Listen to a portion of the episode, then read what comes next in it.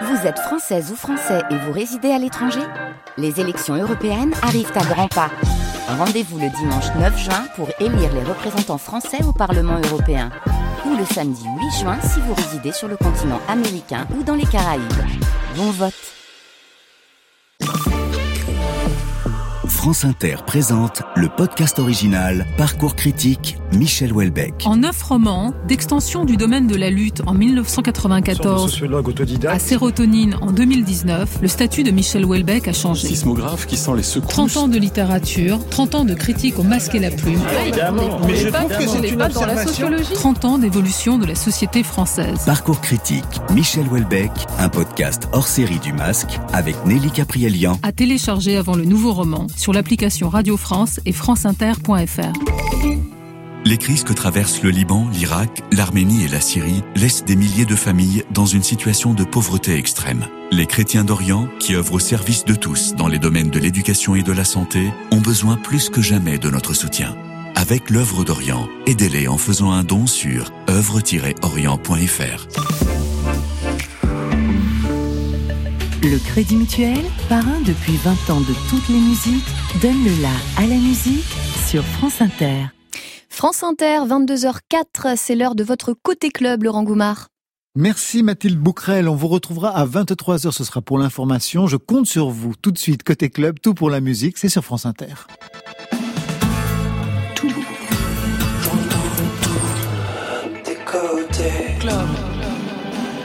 Vous êtes ici Oui. Bonsoir, c'est Côté Club. Bienvenue à toutes et à tous pour votre heure de musique quotidienne. Côté Club, c'est le rendez-vous inclusif de toute la scène française. 22h, 23h. Avec qui? Avec Marion Guilbeault. Bonsoir Marion. Bonsoir Laurent, bonsoir tout le monde. Et ce soir, nos invités sont Raphaël de Pressigny et Arthur Teboul de Feu Chatterton, le retour. Bonsoir à vous deux. Bonsoir. Et à vos côtés, Renaud Létang qui remet le son. Bonsoir Renaud. Bonsoir. Feu Chatterton, c'est Noël, des remixes, des inédits, des lives, vous jouez les prolongations avec une version augmentée de votre dernier album, le troisième, Palais d'Argile, qui n'est pas prêt de s'effondrer. À vos côtés, une légende, une histoire de la musique à lui tout seul. Renaud Létang, ingénieur du son, j'allais dire aussi producteur, réalisateur, mixeur, arrangeur. Heure, heure, heure. Allez, un génie du son qui a travaillé et travaille pour Philippe Catherine Face. On compte aussi Mathieu Bogart, Jean-Louis Aubert, Souchon, Liane Lahavas et j'en passe. On va voir le parcours tout à l'heure. Marion? C'est le retour de l'algorithme musical. Dites-moi ce que vous avez aimé et je vous dirai qui vous adorerait. Eh bien voilà, côté club, c'est ouvert entre vos oreilles. Côté club, Laurent Goumard sur France Inter. Raphaël, Arthur de Feuchatterton, Renaud Létang. En préparant l'émission, je me suis demandé si vous vous connaissiez, j'imagine en tout cas de réputation, mais plus que ça. Non, c'est la première fois qu'on se rencontre. Ah, c'est la première fois que vous vous Ouais. rencontrez. ouais. En fait, moi, j'ai les- j'ai souvenir de les avoir croisés au studio Ferber. Parce que c'est là que je suis et ils sont venus faire un live ou un truc. Une session d'écoute ouais, de- du deuxième album. Voilà, ouais, voilà, voilà, passage. voilà. ouais, ouais. Donc je les ai, je les ai vus euh, dans l'entrée du studio, mais je n'ai pas osé leur dire bonjour. Il est comment ce studio? Ce studio mythique Ah, ils sont tués. parisien, ouais. On n'a jamais enregistré là-bas, faudrait qu'on essaye. Non, l'album a été. En tout cas, ça, ça irait, ça, sincèrement, ça irait bien à votre style de musique. Bah, parce que ça, le c'est- son, il y a une grande, il y a une grande il y a salle. une grande salle et le, en le son est très mat. Et du coup, euh, pour les groupes de rock, c'est super. Ah. Parce que, voilà. Vous aviez enregistré le dernier album euh, à Bruxelles, Ouais. ICP. Ouais. Pour quelle raison vous aviez choisi euh, Bah, en, par- celui-ci en particulier pour ça, c'est vrai qu'on est un groupe euh, de rock et on aime enregistrer en live, ce qui est aujourd'hui euh, plutôt rare quand même dans, le, dans, dans la musique. Donc il faut trouver des studios où il y a ces conditions réunies, euh, pas trop cher aussi, parce qu'on aime passer du temps en studio. Et à Bruxelles, il y a des conditions super dans ce studio, en plus, qui a vu passer Bachoum, Christophe, et euh, qui est un endroit hyper sympa, avec du bon matériel, et de quoi enregistrer vraiment euh, en live, voix et euh, instruments, ce qui est pas si, si facile en fait, si commun. Ouais. Confirmé, Renaud Létang Ouais, ouais, tout à fait. En fait, euh, ce qui ce qui est compliqué euh, pour enregistrer euh, de la musique rock, en fait, c'est ce qu'il y a de plus compliqué, je crois, parce que c'est des instruments acoustiques qui sont joués très fort, et du coup, l'acoustique de l'endroit euh, va jouer énormément sur le sur le résultat, et la possibilité d'enregistrer live, il faut avoir la possibilité de cloisonner chaque musicien de manière euh, euh, assez importante, mais que le link entre les instruments soit quand même agréable. D'où l'importance de l'acoustique de la pièce. Raphaël et Arthur, quand vous pensez Renaud Létang, vous pensez à des artistes précis, vous pensez à des albums, à des sons particuliers Bah, Raphaël Moi, enfin, tout le début de mon adolescence, c'était Manu Chao, donc euh, il y, a, il y a eu ça forcément, mais même Souchon quand j'étais enfant, Ouais. donc euh, beaucoup. Et ouais, bah, après plus récemment, euh, ouais, le, dernier Face, j'ai vraiment beaucoup écouté. Euh, il y a des albums que j'ai écoutés, je ne savais même pas que c'est lui qui les avait réalisés, de Conan Mocassin. moi aussi, pareil. Et pour vous, Arthur? Non, moi, c'est vrai que c'est les ouais, Souchon et Manu Chao, aussi parce que, en fait, avant d'être musicien, euh, c'est des métiers qu'on connaît mal, les métiers de réalisateur. C'est vraiment difficile d'expliquer euh, au public euh, à quel point la place du réalisateur est importante dans la confection d'un album. Parce qu'un album, c'est des chansons, donc des compositions. Mais une chanson, elle peut avoir mille couleurs. Et la couleur, elle va vraiment être donnée par le, réalisateur, celui qui c'est à la fois de l'enregistrement, de la direction artistique, des choix de d'instrumentistes. Parfois, tiens, ce serait d'arrangement, une idée comme ça qui vient. Et donc, aujourd'hui, maintenant qu'on est musicien, on a vraiment l'habitude, nous, en tant que musiciens, de d'essayer de déceler la patte du réalisateur dans euh, l'enregistrement d'une chanson. Mais plus jeune, il y a des albums comme ça qui sont très très très très marqués dans leur couleur et leur production, et notamment les albums de Manu Chao et de Alain Souchon à l'époque déjà. C'est des albums qui pour nous étaient des petites sphères. Et sauf qu'on avait effectivement aucune idée que ça pouvait être dû en partie euh, à, la, patte du réel. Renaud Létang. Euh, ouais, en fait, c'est très très bien expliqué. Euh, euh, mais peut-être pour faire encore un, un, truc un peu plus général, euh, c'est vraiment la même chose qu'un réalisateur de film. C'est-à-dire si vous prenez les acteurs, c'est les, les musiciens, les chansons, c'est l'histoire. Il y a un truc à raconter, il y a des costards à mettre à chaque personnage, et tout ça, ça doit être ultra cohérent. Et c'est là, je crois qu'on on essaye de réaliser justement les envies, leurs envies, ou s'ils en ont pas, de nous avoir une perception de presque mieux les connaître qu'eux. C'est un peu bizarre de dire ça, mais c'est, il y a un gros travail de humain et psychologique pour comprendre la personne. Tout à l'heure, on parlera justement euh, des albums euh, clandestinos de, de Manu Chao. Je passerai bien sûr des extraits pour qu'on voit justement quelle est cette patte. Mais tout de suite, on va partir en live avec vous. Une version inédite de Compagnon des mauvais jours. C'est un bonus sur la version augmentée de votre album Palais d'argile. Ça a été enregistré où d'ailleurs? Ça, c'est au Francophonie de La Rochelle, là, le dernier été, premier été euh, après le confinement. Donc, euh, une saveur particulière pour nous, c'est conservé.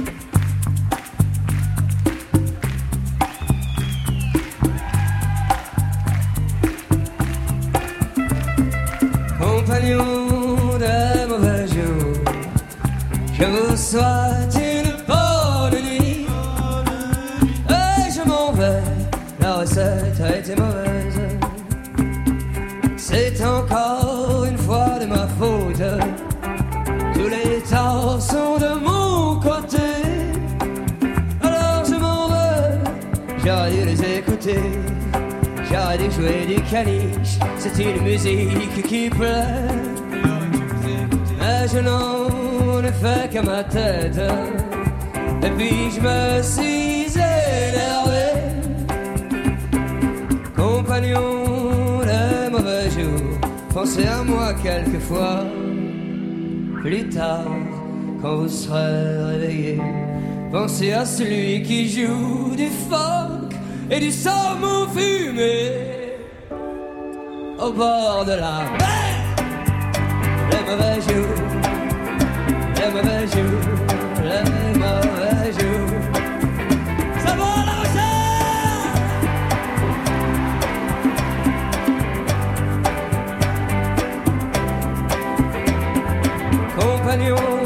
de mauvais jour. Je vous souhaite une bonne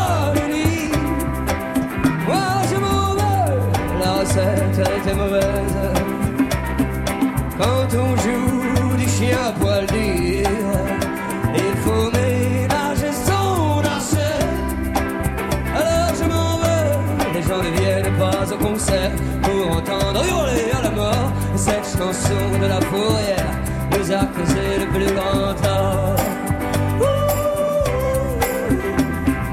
Compagnon des mauvais jours, je vous souhaite une bonne soirée.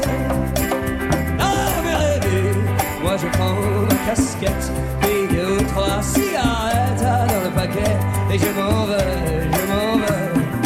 Compagnon des mauvais jours, pensez à moi quelquefois plus tard, quand vous serez bien réveillé, pensez à celui qui joue du phoque et du saumon fumé au bord de la mer.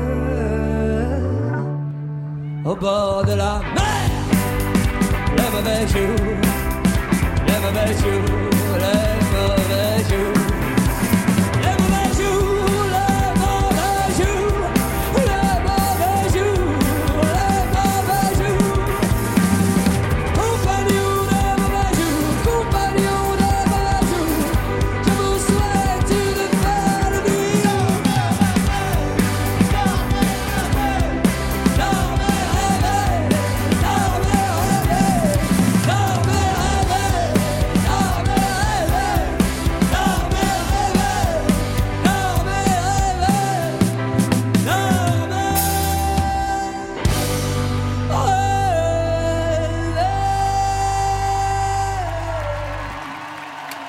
Super prise de son en live pour Compagnon des mauvais jours, formidable extrait de la version augmentée du troisième album Palais d'argile. Arthur Teboul, le chanteur, Raphaël de Pressigny, le batteur. Quel était l'enjeu de ces additions pour ce nouvel album? Parce que vous les avez bossés manifestement, ces lives, pour que ça sonne aussi bien, aussi fort et aussi net. En vrai, on est un, on un groupe de live. On est hyper content d'avoir réussi à faire un album studio à la hauteur de nos ambitions, parce qu'on trouve que Palais d'argile à ce, à ce niveau-là est, est, vraiment réussi et on est très heureux.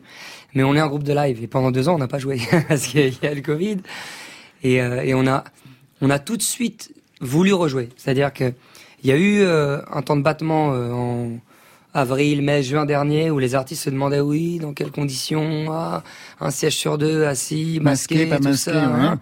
On a dit on y va, on s'en fout. Le premier concert qu'on a fait c'était euh, dans la mairie de d'Arras, devant 80 personnes, assises une place sur deux avec des masques. Mais les premiers applaudissements de ces 80 personnes, bah, je, peux vous dire qu'on s'en souvient. Et maintenant, il faut toujours garder à l'esprit, parce que ça y est, on a repris la, la, tournée, là, on est en pleine tournée, on a fait une trentaine de concerts depuis cet été.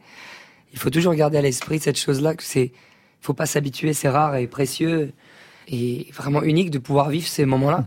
Donc c'était important pour nous de, de remettre ça sur le, sur le disque, quoi. Autre chose aussi, euh, c'est jamais évident en fait de mettre des lives sur un album. Ça peut sonner de façon quelquefois un peu, quelquefois même pénible. Là, comment vous avez bossé? Parce que c'est ça, c'est pas évident. Euh, Renaud Létang, vous qui êtes habitué à ce genre de, de production. De, de, de, vous voulez dire de, de produire un live Ouais, ouais, tout à fait, c'est- ouais. Ben, c'est, oui, ça demande une performance euh, euh, du groupe euh, importante, quoi.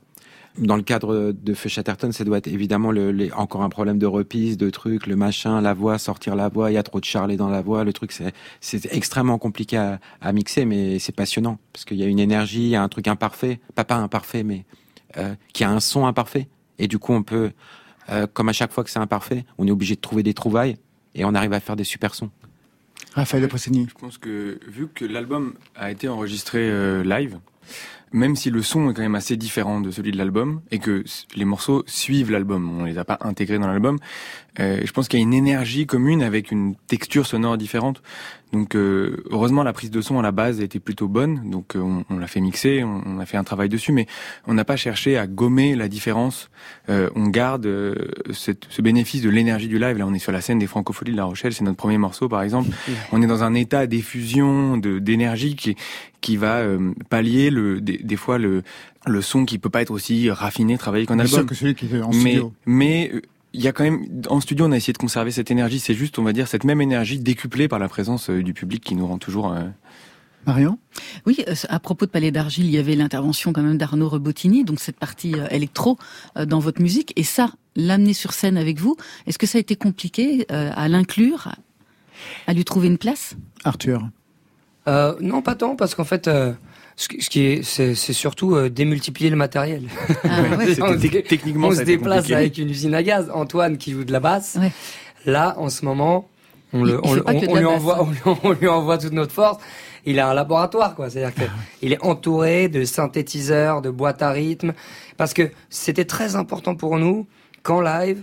Alors c'est un peu technique, mais tout ce qu'on joue soit joué en direct. C'est-à-dire Ouais. que même quand on envoie des séquences, c'est-à-dire des boucles musicales qui Ouais. se répètent, ce soit pas un ordinateur qui commence au début du morceau et qui s'arrête à une fin de morceau, parce que ça voudrait dire qu'il y a une fin de morceau. Oui, Or, en live, figé, quoi. on- la durée d'un morceau, on veut pas la connaître.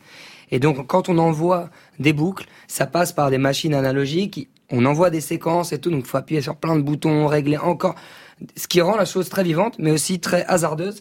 Et Antoine et Clément aussi maintenant euh, s'occupent vachement de ces choses-là en direct. C'est les Ils geeks ont, de- ils, ils ont des suées parce les que geeks de la bande, Ils ouais. doivent, ils doivent anticiper certaines choses pendant que nous, moi, je suis en train de sautiller devant, je j'ai rien à faire. Il y a des mecs, c'est les copains qui sont là en train de devoir réfléchir. à- à ces trucs-là. Non, et, et du coup, ce qui a été dur pour eux, mais maintenant ils le retrouvent, c'est de retrouver le plaisir de... Parce que quand on doit jouer de la musique, mais en même temps appuyer sur plein de boutons qui sont des, éléments techniques et pas des éléments d'émotion.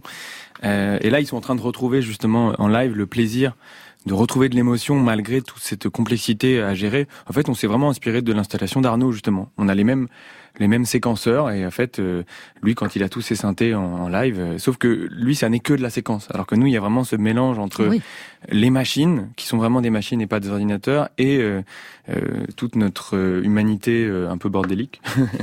et donc euh, voilà, ça a pris du temps, mais ça commence à payer. Et ça change tout au niveau. euh, Létang. quand on est auditeur, ça change tout. Le fait que ça soit, comme il dit, euh, figé avec un Pro Tools, avec un début, une fin, rien qui bouge, le tempo, ils peuvent, on peut pas se rattraper, il faut suivre. En fait, on a un maître et il faut suivre le maître. Alors que là, c'est juste quelqu'un qui renvoie une séquence. S'il la met un peu au fond, bah, tout le monde va jouer un peu au fond. Et il y a une liberté, une même le fait d'avoir un clic euh, qui bouge pas, qui bouge jamais, c'est c'est épuisant à écouter. Mais il y a de plus en plus de groupes qui jouent comme ça. Enfin, ces Ben, derniers temps, on a vu vraiment énormément d'artistes Oui, je pense- qui ne jouaient que comme Mais ça. je pense que tout ça- était sur le- tout était sur ordinateur. Très peu de choses étaient jouées live. C'est presque du, allez, je, je, je vais être provocateur, mais c'est presque du karaoké, quoi. Ou du, Ah Ah du playback, quoi. Et ça, ça, ça va changer. C'est c'est c'est qu'une période. Mais ça change déjà. Ça, ça, ça ouais, change déjà. Par exemple, euh, Eddie qu'on connaît bien sur cette sur sa première tournée, il, de Preto, il avait un batteur. Tout à fait. Euh, il chantait, puis après il a eu quand même eu un, un- un troisième musicien, mais c'était globalement beaucoup de choses euh, préenregistrées euh, à part la batterie et la voix. Et là, il a fait un choix euh, beaucoup plus radical euh, sur cette nouvelle tournée où il s'entoure de musiciens live et ça joue sans ordi et pour retrouver ce plaisir du vivant en fait. Même dans la Et- jeune génération, on voit, enfin jeune, un peu plus jeune que nous, quoi. On croise en tournée euh, de nouveau des groupes, de nouveau des, Bien sûr. des artistes qui reviennent. Parce qu'un live, c'est ça en fait. Hein. Il y a- il- je veux dire, euh, on a vu euh, avant le avant le virus tout un été de festival avec euh, ce genre de Ouais, prestations, genre de- quoi. de on appuie sur un ouais. ordinateur et, Et on y va, et on ouais. y va. Bon, ça peut faire des concerts sympathiques parce que pa- parfois le public est tellement fan que ça crée une ambiance incroyable. Mais la prestation sur scène, elle est limitée parce que ce qui est beau dans le live, c'est bah, c'est le risque. C'est c'est quelque chose qui se joue vraiment euh, là. Et il y a une autre chose qu'on oublie, c'est que euh, quand on n'utilise que de, de l'électronique, il n'y a aucune dynamique. Ça veut dire, comme vous avez pu constater, tous ces concerts, ça arrive à fond, et puis c'est à fond, et puis on n'en parle plus. Alors que l'intérêt, c'est de pouvoir mettre des gros coups de dynamique quand on a besoin, de redescendre quand on a besoin, et, ça, ça, ça fait beaucoup de, je crois que ça fait beaucoup d'effets quand on regarde un concert. Ouais, c'est créer une dramaturgie Voilà. musicale. Conan, Conan spécialiste, il va faire la les premières 20 minutes à deux de volume, c'est-à-dire que les gens continuent à parler, ont pas entendu que le concert, le concert commence, ok? Donc il y a une ambiance un peu bizarre comme ça, mais le moment où il met une pêche, les gens ils sont mais hystériques. Et ça, une fois avec que des machines, c'est impossible à faire parce que le tout est dit dès le début. en fait. Alors, Feu Chatterton, vous n'êtes pas venu les mains vides. À côté de la ressortie de Palais d'Argile version augmentée, il y a un EP de reprise, Écran Total Remix. Des covers de ce titre par des pointures de l'électro et pas que. Ce titre, d'ailleurs, le voici, l'original. J'étais et quand pour le grand final, le feu de Bengale. Derrière mon écran, sans doute, mon écran total, à perdre les pédales. N'avais pas mes lunettes spéciales. J'étais où et quand derrière mon écran, et je disais mal. Ça, c'est la version originale sur le troisième album. Notre réalisateur Stéphane Le Guenec a fait son remix de 4 des 8 remixes d'écran total. On va entendre ceux d'Arnaud Robotini, Yuxek, Fishback et Chloé. J'étais où et quand pour le grand final, le feu de Bengale. Sans doute, mon écran total, à perdre les pédales. Je n'avais pas mes lunettes spéciales. J'étais où et quand derrière mon écran, et je disais mal. Mon amour pour toi, mon amour pour toi, pour toi, sur quel pied le danser? Mon amour pour toi, mon amour pour toi, pour toi, sur quel pied, sur quel pied le danser?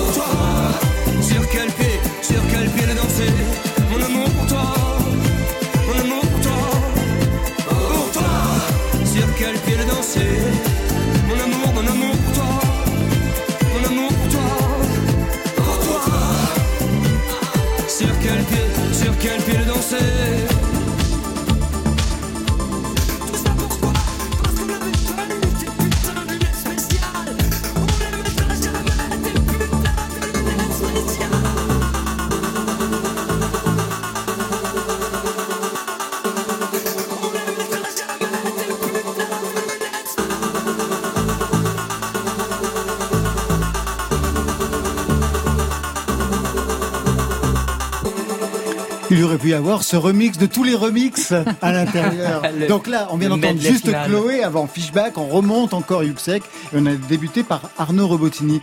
Pourquoi ce titre-là précisément dans cet album qui en compte 13 Pourquoi ils ont pris ce titre-là ça, c'est sous notre impulsion. J'imagine bien. bah parce que c'est le, le, titre, euh, c'est le titre de l'album qu'on, depuis le départ, on imagine le plus club. Euh, qui est à la fois euh, un des propos les plus caustiques du disque et à la fois la chanson la plus dansante. Et on aimait vraiment ce, cet équilibre. Donc on fantasmait depuis, euh, depuis très longtemps l'idée que les gens dansent comme des dingues sur un titre euh, aussi, aussi on va dire, insurrectionnel, aussi critique. Quoi. Et, J'imagine qu'en concert, il marche formidablement bien aussi, non Ah, c'est jouissif. c'est ça, Raphaël C'est un des points, des moments forts du concert. Ouais, Ça fait partie vraiment des, des, moments forts du concert parce qu'il y a vraiment cette euh, juxtaposition de ce côté club et dansant euh, qu'on a dans quelques morceaux mais pas dans tous. Et la folie que, que, prend Arthur dans le deuxième couplet quand il harangue la foule et qu'il crie je pense que ça met les, les gens dans un état d'hystérie assez euh... mais même nous sur scène à ce moment là il, y a, il se passe quelque chose de, de complètement enflammé. Et, et pour revenir sur le choix du morceau, je pense que en tant que morceau justement club et dansant, c'est un morceau dont on a, eu beaucoup de versions en fait, d'arrangements différents. Et parce que cette musique-là, euh, le propos était là dès le début, euh, le, le, texte d'Arthur, et du coup il y avait plein de manières différentes de le faire. On a fini par en choisir une sur l'album, et je pense qu'en proposant à tous ces gens de faire des remixes, ça nous a aussi permis peut-être d'assouvir tous les fantasmes des différents arrangements qu'auraient pu, un peu comme euh, les couvertures auxquelles vous avez pu échapper, euh, auxquelles vous avez échappé euh, à la fin de Charlie. et bah il y, y, a un peu ça aussi dans, dans le plaisir de faire remixer ce titre. Feuchetterton, vous restez avec nous. On a rendez-vous dans quelques instants avec Marion Guilbault, avec Renaud Létang. D'ailleurs, Renaud, on vous écoute tout de suite. On écoute votre choix playlist France Inter. Vous avez choisi Malik Judy, un extrait de son album 3 que vous avez réalisé. Peut-être un mot sur, sur ce choix dans la playlist de France Inter. Bon, c'est un choix euh, hyper euh, hyper nul en fait. hyper affectif. Voilà, hyper affectif, euh, hyper personnel, hyper euh, hyper égoïste. Voilà. Vous vous souvenez de précisément justement de, du travail avec Malik Judy sur, sur, quoi ça portait plus précisément? Alors ça a porté sur beaucoup sur arriver à ce qu'il assume sa voix, que sa voix soit beaucoup plus chaleureuse devant, profiter des textes et après, on a poussé toute une partie de production qui voulait vraiment, euh, vraiment arriver à pousser, qui est la partie groove. Vraiment, on a vraiment essayé de, dans le côté très simple, mais d'aller loin dans ce, dans cet esthétisme. Et ça donne quoi? Vertige.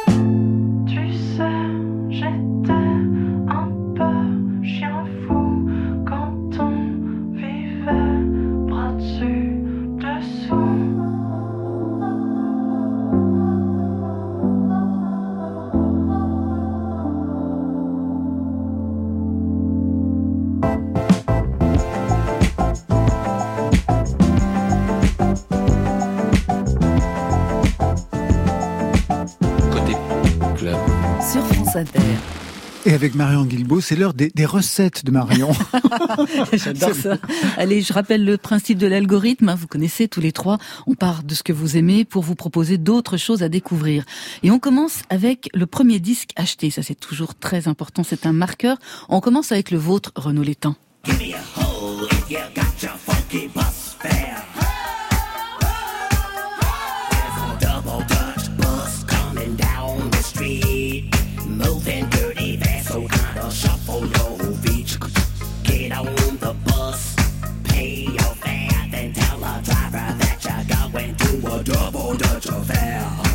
Frankie Smith Double Dutch Bus 1980.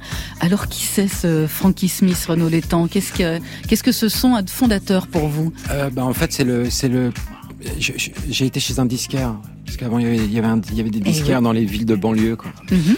Et euh, je lui ai dit ouais qu'est-ce que qu'est-ce qu'il y a en ce moment? Il m'a dit écoute ça c'est super. Là j'ai mis ça ça m'a ça m'a rendu fou mais j'avais 11 ans hein. et c'est devenu euh, je crois que c'est presque le premier rap, un peu. C'est considéré comme le premier morceau rap. Et d'ailleurs, ça a été samplé par Missy Elliott, par plein de gens, dans tous les sens. C'est un morceau mythique, il y a eu des remixes dans tous les sens. Et voilà, je le savais pas en l'achetant. Et j'ai adoré l'album euh, entier, vraiment très bien. Alors de votre côté, Feu Chatterton, ce n'est pas tout à fait la même époque et pas tout à fait le même son. Mais quand vient la nuit et nos moments de silence, on pense tous fort à toi.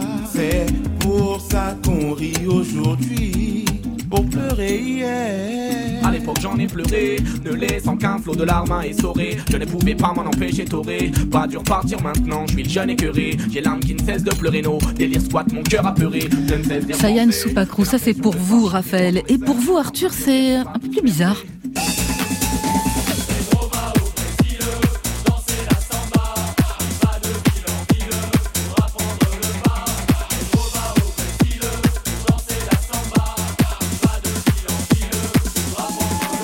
Vous aviez quel âge bah, euh, Ça fait euh, Hit Machine Volume 2. C'est ce que vous m'avez dit. Vous m'avez dit le premier disque que vous avez acheté. il y avait Wes. Il y avait Will Smith, il y avait, avait... Ménélique, Doc Gineco, Patricia Cass. On est en 1997 hein, quand même. Hein. Bah, J'avais 10 ans. Bah vous oui, alors, que j'ai acheté tout seul. Et vous l'aviez acheté pour, quel, pour quel titre alors? Euh, bah, Maintenant je me souviens plus s'il était dans ce disque, mais j'avais acheté pour euh, Freed from Desire de Gala. Euh, non, alors je crois pas qu'il était. Peut-être qu'il était dans le Machine Volume 1, ah, mais à l'époque on allait chez le marchand de journaux. Ouais. Il y avait le, le fascicule et puis le disque. Ouais. Et avant, j'écoutais la musique euh, de mes parents, que j'aimais beaucoup. Mais je me souviens de ce, ce jour-là, comme euh, peut-être euh, peut-être comme toi, quand tu as acheté ce disque chez le disquaire, cette d'indépendance. maintenant, j'achète mon disque et c'est moi, je vais l'écouter. C'est ouais, une sorte de liberté. Alors bon, la liberté de Pedro va au Brésil, mais je veux dire, il y avait quand même des titres très émouvants à cette époque-là. J'aimais Alan et Madi, c'était mortel, la si pata pata. Euh. et puis Gala, franchement, Gala. Et eh ouais, bien sûr, bien sûr. Sayan Soupacrou, 1999, Raphaël, c'est leur premier album. Vous faites déjà de la musique, vous, à cette époque-là? Euh, Pas du tout. Non. Euh, en fait, moi, j'ai grandi en banlieue, et effectivement, alors mes parents écoutaient plutôt du rock, la world, du classique, un truc comme ça, et, mes potes écoutaient que du rap.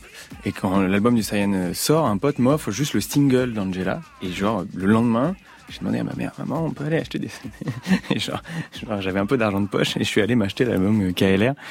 Et c'est marrant parce que rétrospectivement, quand on me demande qu'est-ce qu'il en reste, déjà c'est un collectif. Et le texte est très important. Mhm. Alors effectivement, euh, euh, musicalement, enfin il y a des trucs très très bons musicalement parce que leurs jeux de chœur sont assez incroyables. C'est pas forcément une direction que j'ai gardée dans mes pratiques, mais euh, c'est un groupe centré autour du sens et du texte et du collectif. Et mine de rien, je pense que ça a joué. pour faire Chatterton aujourd'hui. Alors on va passer ensuite à votre idole absolue. Pour vous, Renaud Létang, ça se passe aux États-Unis dans les années 70 avec...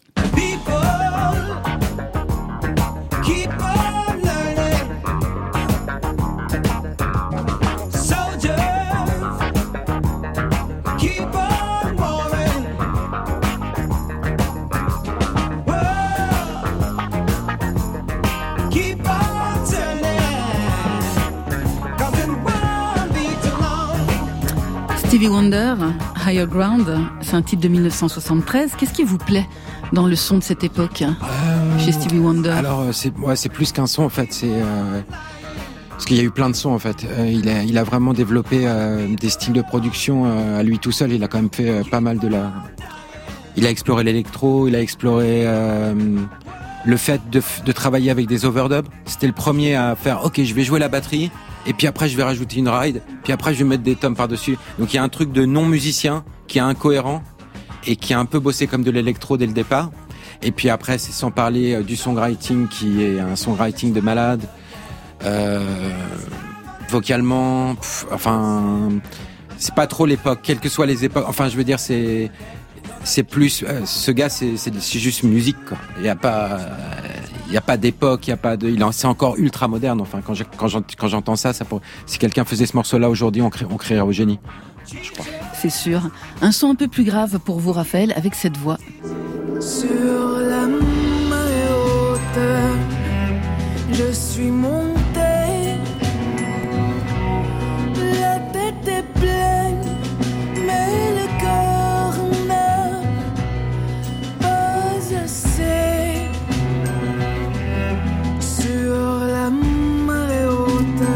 Lassa del Sela. Mm. La marée haute, qu'est-ce que cette chanteuse musicienne américano-mexicaine disparue en 2010 vous évoque euh, C'est, enfin moi j'ai j'ai eu une fascination et toujours, euh, dès que j'ai découvert cette voix et, cette femme, euh, je pense qu'émotionnellement, c'est l'artiste qui m'a le plus touché. Et c'est pour ça qu'au moment où j'ai lu la question, euh, j'ai énormément de génies qui sont, je pense, des idoles pour moi. Mais en fait, je pouvais pas choisir entre les génies, entre Miles, Prince, enfin, je sais pas, plein de gens. et en fait, je me suis dit, mais qu'est-ce qui t'a le plus touché vraiment pendant longtemps? Et, là, ça, il y a c'est incompréhensible pour moi, mais dans sa manière de, de, chanter, elle livre quelque chose d'elle-même euh, qui fait que tous les gens qui ont un peu écouté là ça se sentent presque proches de cette, de cette personne et j'ai l'impression de la porter en... Enfin, c'est un peu bizarre. mais voilà, c'est émotionnel purement. Enfin pour vous Arthur, l'icône du moment en musique, c'est lui.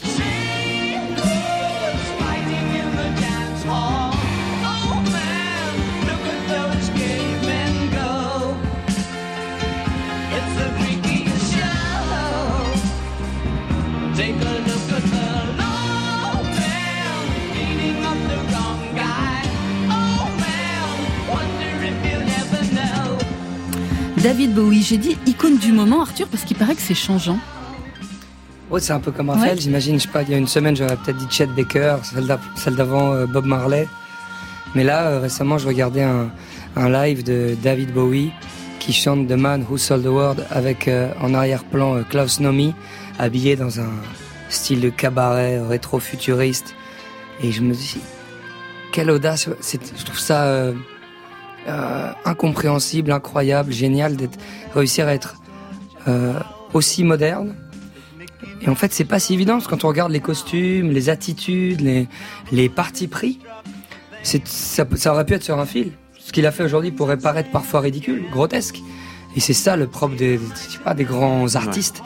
De aujourd'hui encore, c'est merveilleux, c'est sublime, c'est contemporain, c'est d'avant-garde, c'est précis, c'est racé.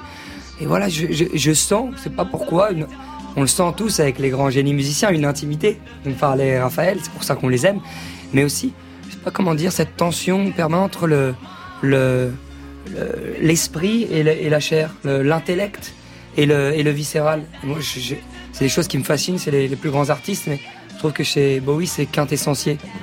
Alors avec toutes ces informations, l'algorithme a mouliné et voilà ce qu'il en sort parce que d'un côté, euh, le vôtre, Renaud il se dessine une playlist un peu monomaniaque, hein, orientée soul, funk, R&B. Une chose est sûre pour vous, il faut que ça groove. Du côté de Feu Chatterton, quelque chose de plus éclaté. On trouve du hip-hop, de la drama queen, de la pop anglo-saxonne. Alors finalement, pour vous réunir, j'ai pensé à quelqu'un qui pratique le grand écart sonique avec un sens certain de la rythmique, de la dynamique. Cette personne, c'est Antoine Harris Pourou, alias Golden Bug, un producteur remixeur français. Il est exilé à Barcelone. C'est un adepte de la serendipité musicale, quelqu'un qui cherche donc. Il est aussi sculpteur, patron de label. Et on l'avait repéré au printemps dernier avec une variation autour de la guitare fuzz de Lionel Liminianas. Et son nouveau titre sonne comme un clin d'œil à la scène avant-gardiste japonaise des années 70. Il y a des instruments traditionnels, il y a des guitares tranchantes, des grooves psychédéliques. C'est un peu comme si on se collait un kaléidoscope à l'oreille.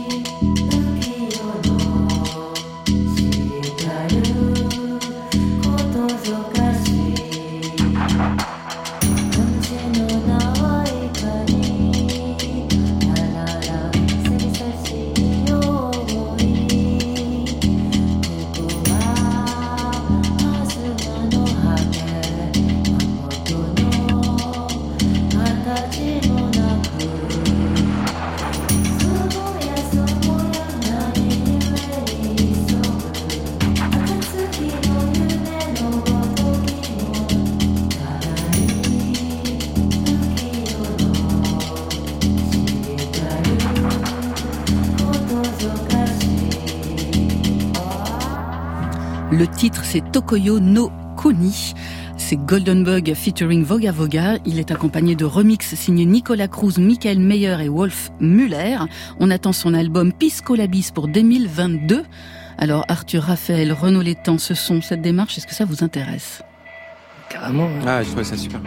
Ah, Adopté Ah, Complètement adopté. L'algo a marché. Je- Ah, je- vous me noterez le nom pour la fin parce que là. Curiosité attisée. Je vous fais une, une ordonnance en Ah partant. ouais, avec grand plaisir. Alors c'est à votre tour, Raphaël de Pressigny, de jouer les programmateurs. Après Malik Judy pour Renaud Létang, vous avez choisi dans la playlist de France Inter Delgrès. Alors un mot pour justifier ce choix s'il le fallait. Vraiment l'alliance euh, euh, de la lourdeur du rock et d'une certaine forme de, groove, vraiment du créole. Euh, alors moi je connais pas très bien la, la musique antillaise, je l'ai pas pratiquée, mais j'ai pas mal pratiqué la musique d'Afrique de l'Ouest, euh, qui est différente, mais qui a quand même des, il y a des parentés euh, sur le plan rythmique, c'est un peu des enfants quand même de, de ces traditions. Et, et l'alliance des deux, moi, me fascine, me tente d'ailleurs. Et vraiment, je- le mélange est tellement bien réussi. Et c'est, moi, je les ai vus en live, c'est une puissance. C'est voilà. Donc euh, Tout de suite, c'est Mola sur France Inter.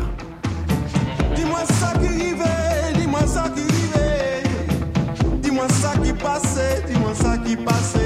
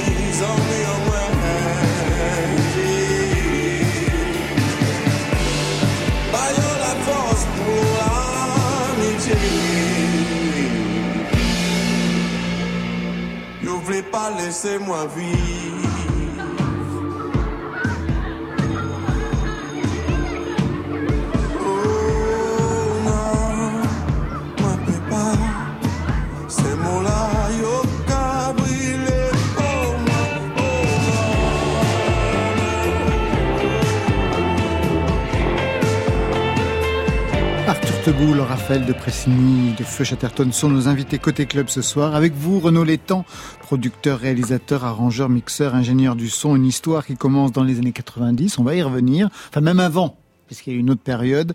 Mais juste avant, je voudrais qu'on revienne, qu'on évoque les tout débuts.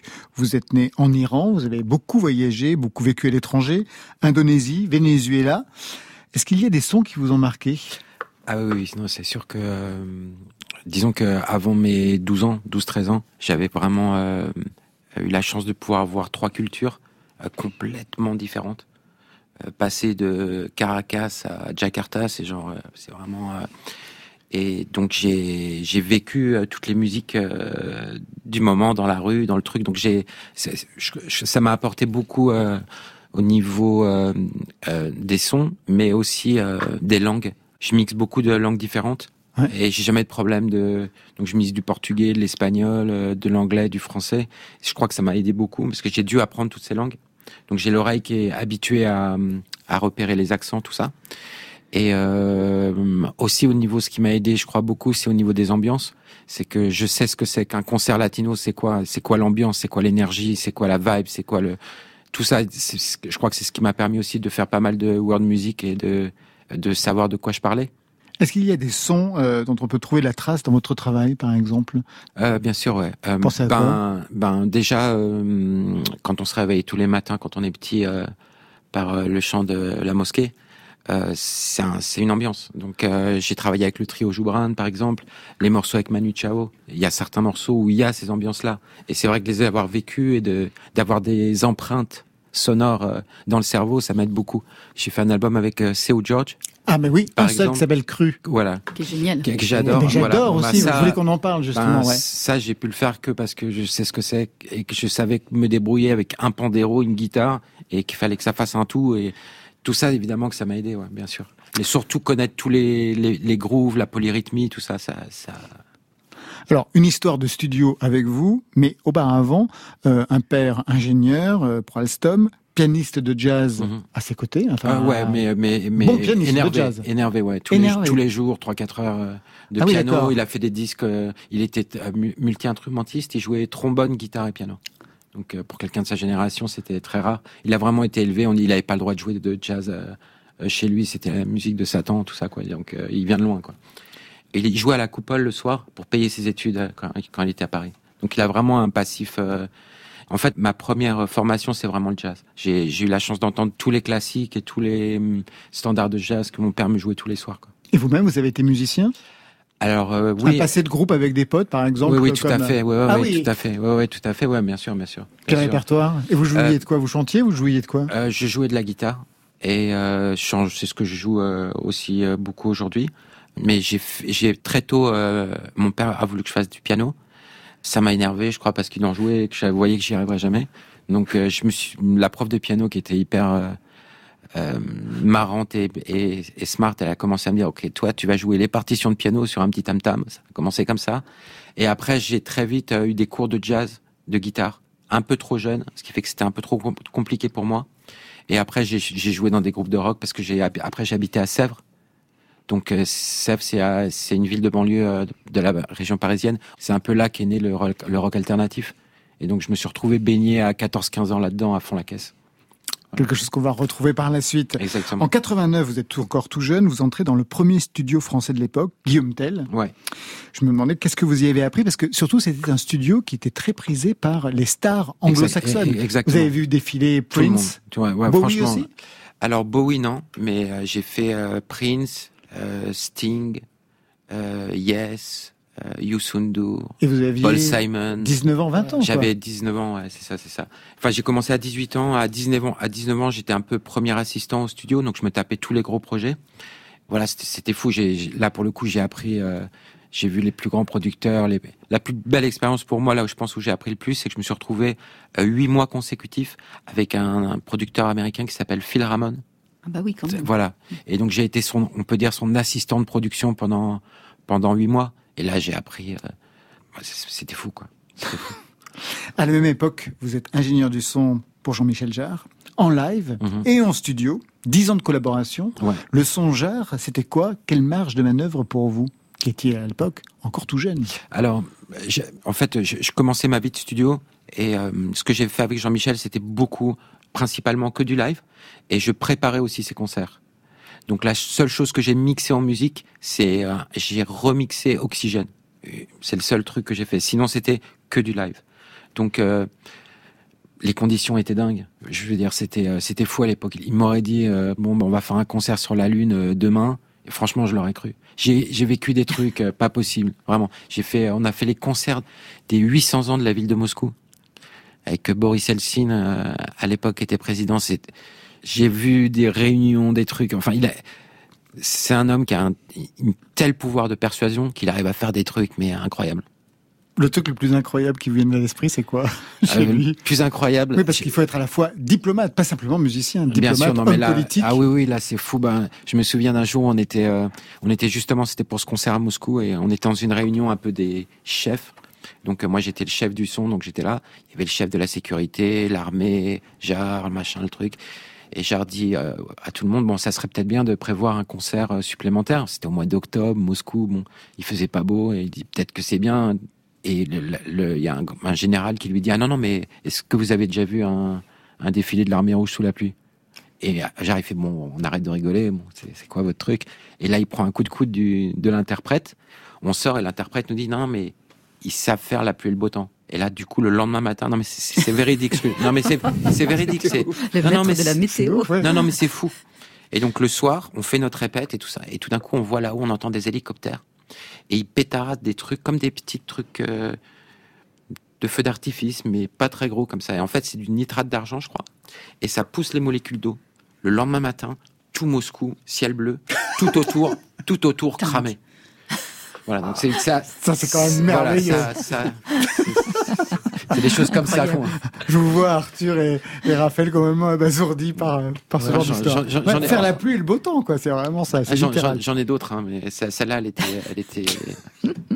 Alors bien sûr, Renaud Létang, c'est tout un parcours. On a cherché quelques titres associés à ce parcours. Le plus évident, vous l'avez, vous en avez parlé tout à l'heure, c'est Alain Souchon avec ben, ce tube. On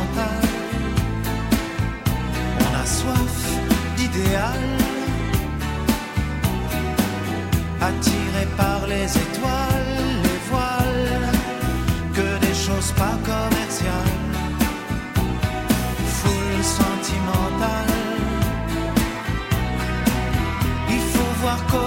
vois les défauts et je vois aussi par contre ce qui était frais. C'est qu'il y avait zéro réverb, la batterie elle tapait comme du rock.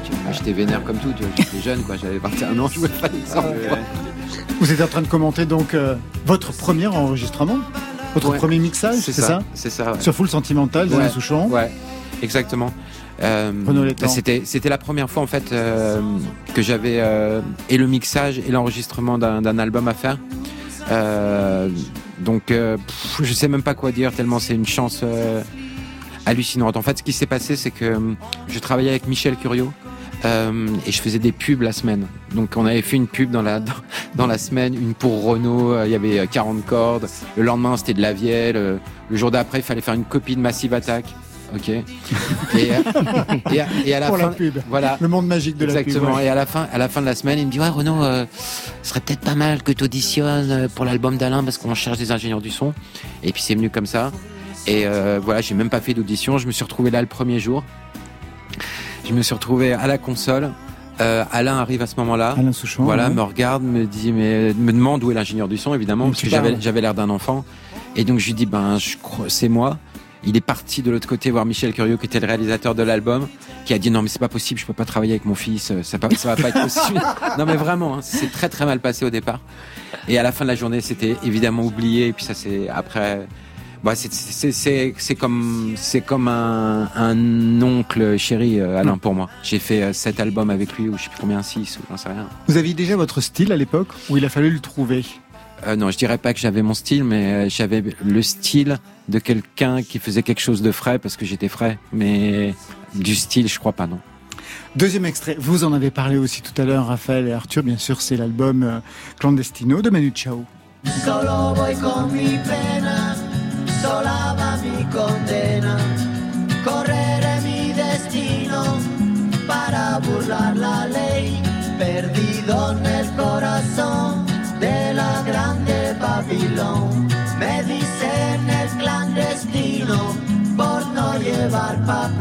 On est en 98, carton total. C'est le premier album avec un ordinateur ah, entièrement. C'est ça, hein? Exactement, exactement. En fait, euh, euh, Manu avait fait des maquettes. Euh, Manu Chao avait fait des maquettes sur avec un Atari et un petit recorder 8 pistes numérique là qu'il avait. Et il voulait qu'on arrive à mettre El MIDI donc et les éléments d'ordinateur et les audios, tout ça dans un même ordinateur et qu'on puisse tout gérer en même temps.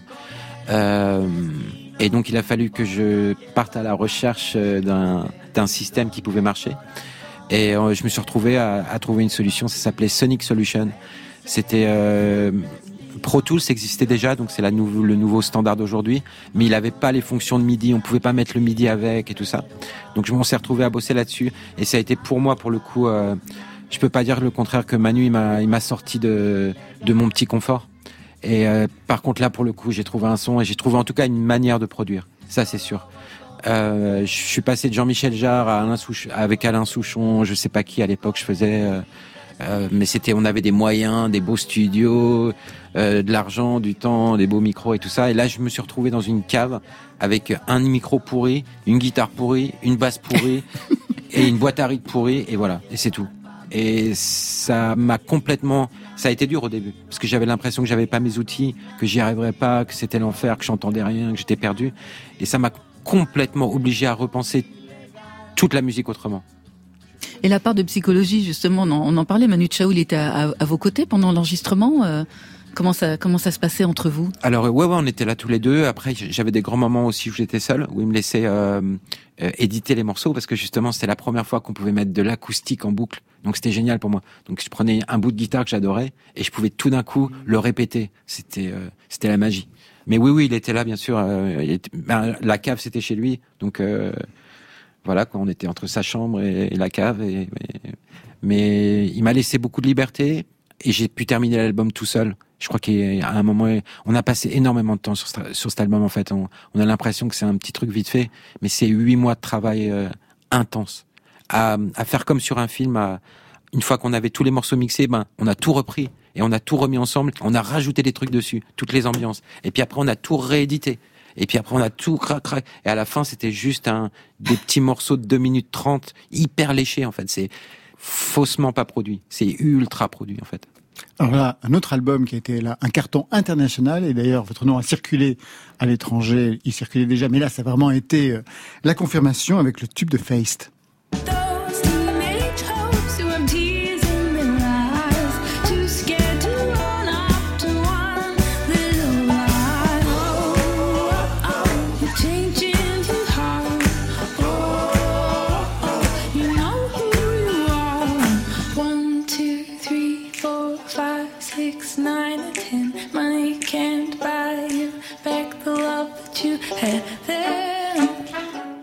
Enregistrement, mixage avec Gonzalez.